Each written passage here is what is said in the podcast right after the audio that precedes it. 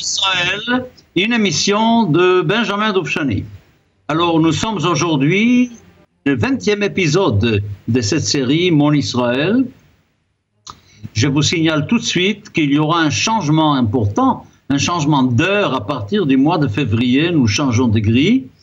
Et puis, à partir du mois de février, Mon Israël ne va plus passer le mercredi à 23h30, mais le jeudi à 13h30. Jeudi à 13h30, à partir du mois de février, je vous le rappellerai encore d'ici là plusieurs fois. Voilà.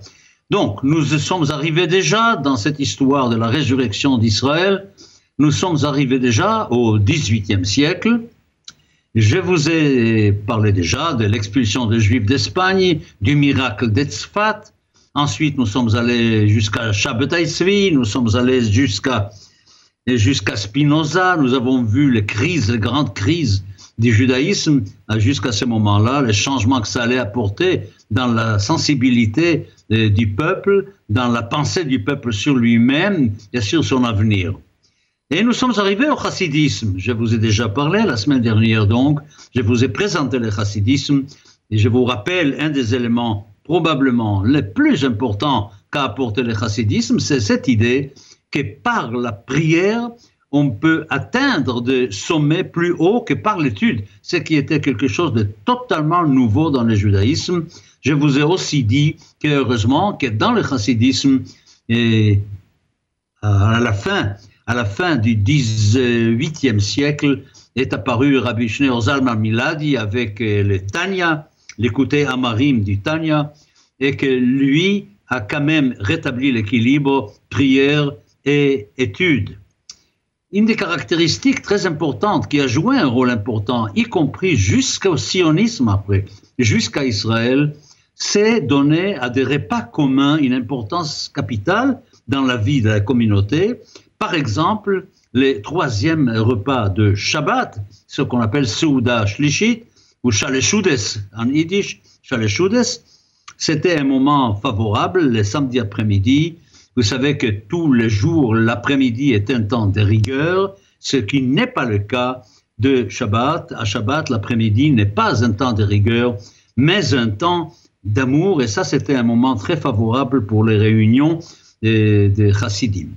Et pour ceux qui ne le savent pas, parce que le Sidurim Ashkenaz ici à Paris ne l'indique pas, c'est que dans la Hamida de Shabbat, dans la Tefillah de Shabbat, il y a un moment donné où on dit va. Alors, normalement ici, on dit va les trois fois, et le soir, et le matin, et l'après-midi. Mais en réalité, dans la liturgie, la bonne liturgie, si j'ose dire, on dit le vendredi soir va, et le samedi matin vo, et le samedi après-midi vam. C'est-à-dire que Shabbat, le vendredi soir, est féminin, le samedi matin est masculin, et le samedi après-midi, il est pluriel. Donc, ça donne aussi une indication de l'importance d'être pluriel le samedi après-midi, d'être avec les autres. Autre chose, une autre coutume qui a fait donner à la communauté un autre sens, une autre, une autre sensibilité, c'était le fait d'aller passer les fêtes chez les tzaddik, chez les rebelles, chez les, chez les grands, chez les chefs de la communauté. Les gens allaient passer la fête, Pessah, Shavuot, etc., Sukkot, et chez lui. Et je vous recommande très, très, très vivement, de toutes les façons, pour tous ceux d'entre vous qui lisent l'hébreu, je vous recommande un livre, un livre écrit par Martin Buber, Or Haganouz, avec des histoires chassidiques, parce que pour connaître le chassidisme, il faut connaître les histoires chassidiques. Vous savez, c'est un peu vrai dans tout, dans le judaïsme. la Grèce pensait en pensée abstraite, en notion abstraite, tandis que chez nous, c'était par les histoires qu'on racontait qu'on transmettait les messages. C'est vrai même pour la Bible, évidemment, toutes les histoires du livre de Bereshit et du livre de Shemot et tout le reste. Voilà. Alors il y a eu, évidemment, il y a eu un élément qui va intégrer parfaitement bien notre sujet de résurrection d'Israël, c'est qu'il y a eu un rabbin chassid au XVIIIe siècle qui s'appelait Menachem Mendel. Ce Menachem Mendel avait beaucoup, beaucoup d'élèves et puis, ce qui est arrivé, très intéressant, en 1777, 1777, il y avait une immigration générale de lui et de tous ses élèves en Israël.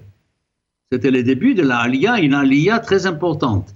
Je vous ai déjà dit que je ne parlerai pas du sujet des Mitnagdim, des Gaon de Vilna, car tout simplement, ça ne concerne pas vraiment le sujet de la résurrection d'Israël, mais que c'était extrêmement important de savoir qu'en ce qui concerne le mouvement du peuple juif vers la terre d'Israël, vers la Palestine, que les chassidim de leur côté faisaient des aliyot et que les mitnagdim aussi de leur côté faisaient des aliyot. les mitnagdim qui sont montés donc en Israël se sont installés beaucoup à Jérusalem et ont imprégné à Jérusalem exactement le rite des, Lituaniens qui prévaut jusqu'aujourd'hui d'ailleurs, c'est le rite officiel de Jérusalem, c'est le rite les lituaniens et non pas le rite chassidique. Bon, alors nous avons vu déjà un peu le chassidisme et il faut comprendre qu'il y a une influence assez considérable sur tous ces événements dont je vous parle, à l'apparition de Chaptaisvi, à l'expulsion des Juifs d'Espagne et à l'arrivée de Chaptaisvi avec son idée de messianisme, de retour vers la terre d'Israël, qui ont joué un rôle extrêmement important et dans la formation du chassidisme et dans le sionisme plus tard. Alors on va arriver maintenant à un moment extrêmement difficile à comprendre, difficile à expliquer. Ça va être la division du peuple juif maintenant en deux parties, ceux qui restent complètement proches du judaïsme et ceux qui commencent à prendre de la distance par rapport au judaïsme.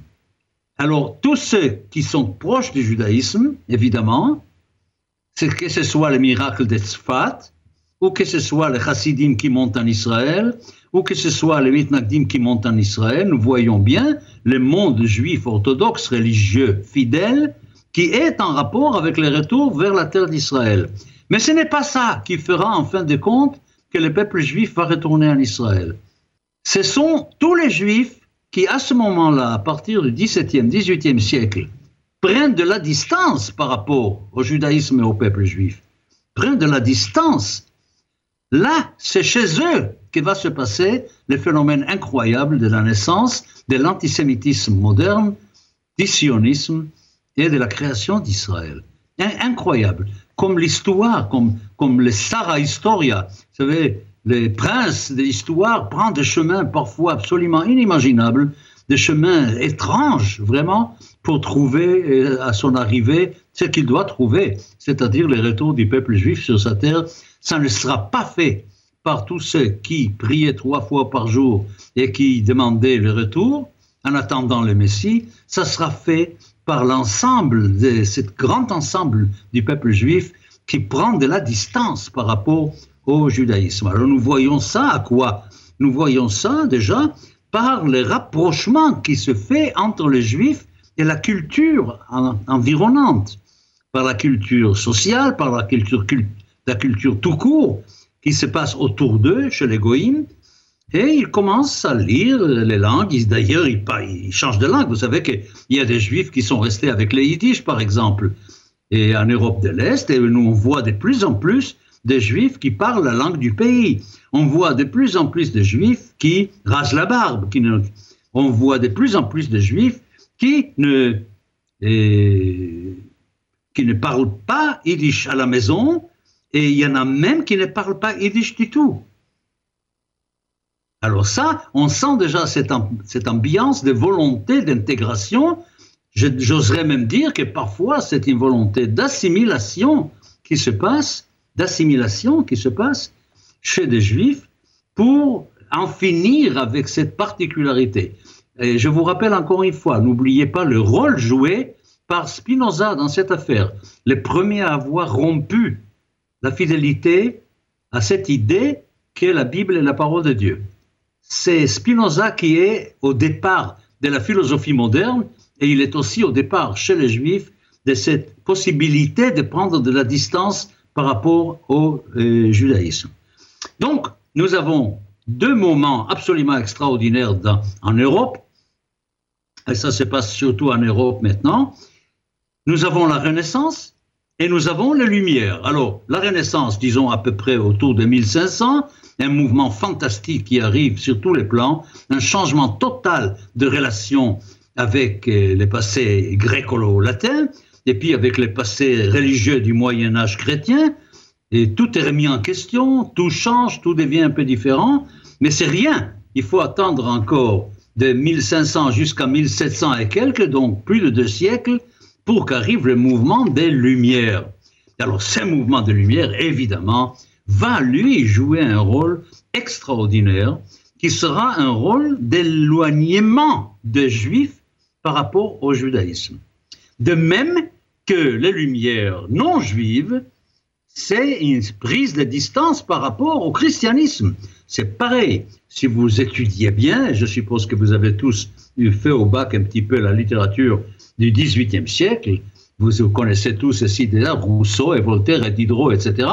Et vous savez parfaitement bien à quel point il y a eu, et cette mise en importance de l'individu, de l'individu, l'homme en lui-même, c'est le centre d'intérêt et puis la, raison humaine qui est vraiment le moteur de tout. C'est la raison humaine qui doit nous indiquer tout ce que nous devons savoir et il faut se méfier. Alors ça va tellement loin parfois qu'on arrive à ce qu'on appelle le déisme, c'est-à-dire la croyance que peut-être bien il y a un Dieu créateur, mais que ce Dieu créateur n'a pas une relation directe avec l'humanité.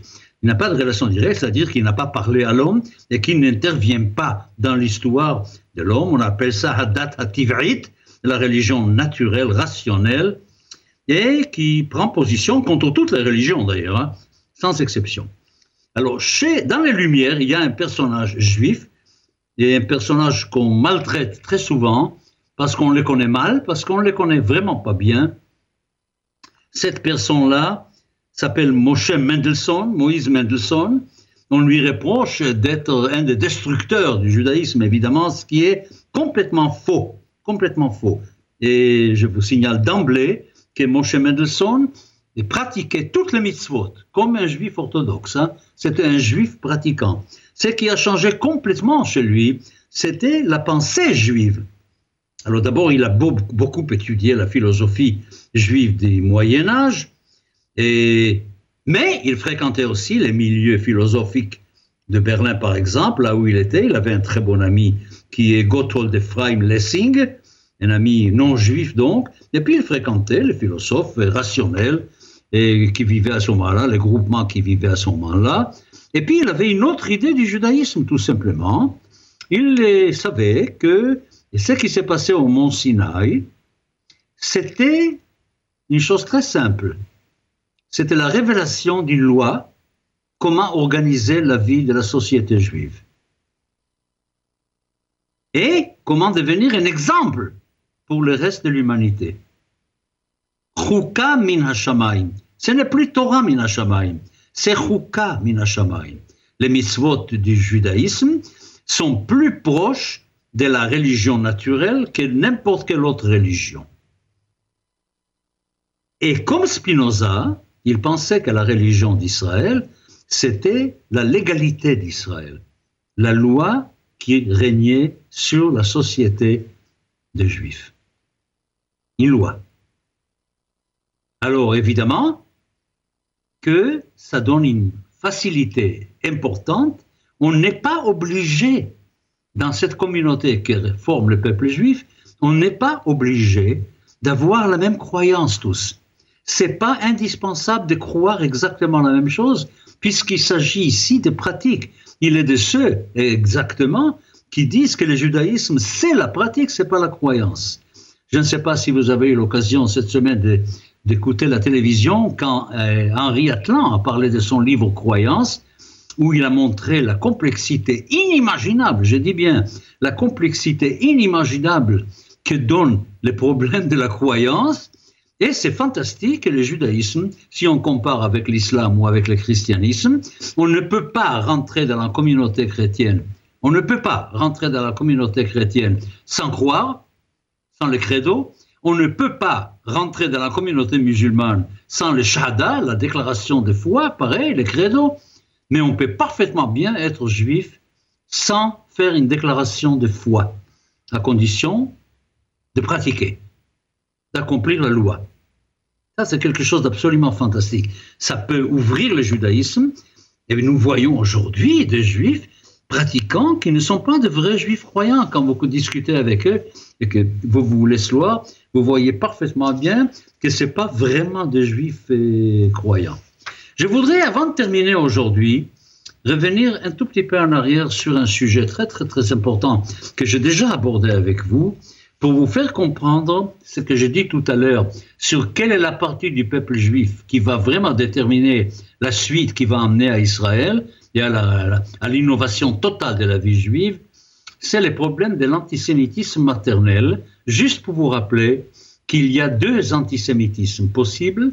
Il y a un antisémitisme que j'appelle paternel et il y a un antisémitisme qui s'appelle maternel. L'antisémitisme paternel, c'est les non-juifs qui proposent aux juifs de devenir comme eux. Devenez chrétiens ou devenez grecs, et du temps de Hanouka c'est pareil, devenez comme nous, et nous allons servir les dieux ensemble, vous et nous. Et les juifs disent, nous ne voulons pas être comme vous. Nous ne voulons pas partager le Père avec vous. Car votre Père et notre Père, ce n'est pas le même Père. Voilà. Ça, c'est l'antisémitisme paternel. L'antisémitisme maternel, c'est complètement autre chose. C'est que les Juifs disent, nous voulons être comme vous. Et à ce moment-là, ce sont les autres qui disent aux Juifs, nous ne voulons pas de vous comme nous, vous n'êtes pas comme nous, vous êtes des étrangers, nous ne voulons pas partager la mer avec vous. Car il s'agit à ce moment-là de nationalisme, il s'agit des pays, d'États il s'agit des régimes qui refusent de reconnaître dans l'étranger un membre de la communauté. Vous voyez la différence énorme. Et ça, ça, prend forme, je vous rappelle, en Espagne, après l'expulsion des Juifs d'Espagne, et quand les Juifs qui sont restés en Espagne et qui sont devenus catholiques, on leur dit à ce moment-là, oui, vous êtes catholique, mais vous n'êtes pas espagnol. La limpieza di sangre, la pureté du sang, vous n'avez pas le sang espagnol. C'est là où commence le passage entre l'antisémitisme paternel et l'antisémitisme maternel. Nous avons accepté votre demande d'être chrétien, mais ça suffit pas puisque vous ne pouvez pas être avec nous dans la même société vu que vous considérez que nous sommes étrangers et que vous ne voulez pas de nous comme vous. Voilà. Bon, écoutez, je crois qu'il y a encore, nous, nous rentrons là dans une période extrêmement délicate dans l'histoire juive, très compliquée, 17e, 18e, 19e siècle, l'antisémitisme, l'éloignement du judaïsme, les lumières, l'acceptation de la culture ambiante. Il y a tellement de choses qui vont agir en même temps pour qu'en fin de compte, les résultats soient les plus étonnants qu'on puisse imaginer, que ce soit des juifs complètement éloignés du judaïsme, qui vont inventer le sionisme et qui vont inventer pour le peuple juif une nouvelle solution de vie qui lui permettra de commencer une histoire nouvelle. Rendez-vous encore mercredi 23h30 la semaine prochaine. Bonne semaine.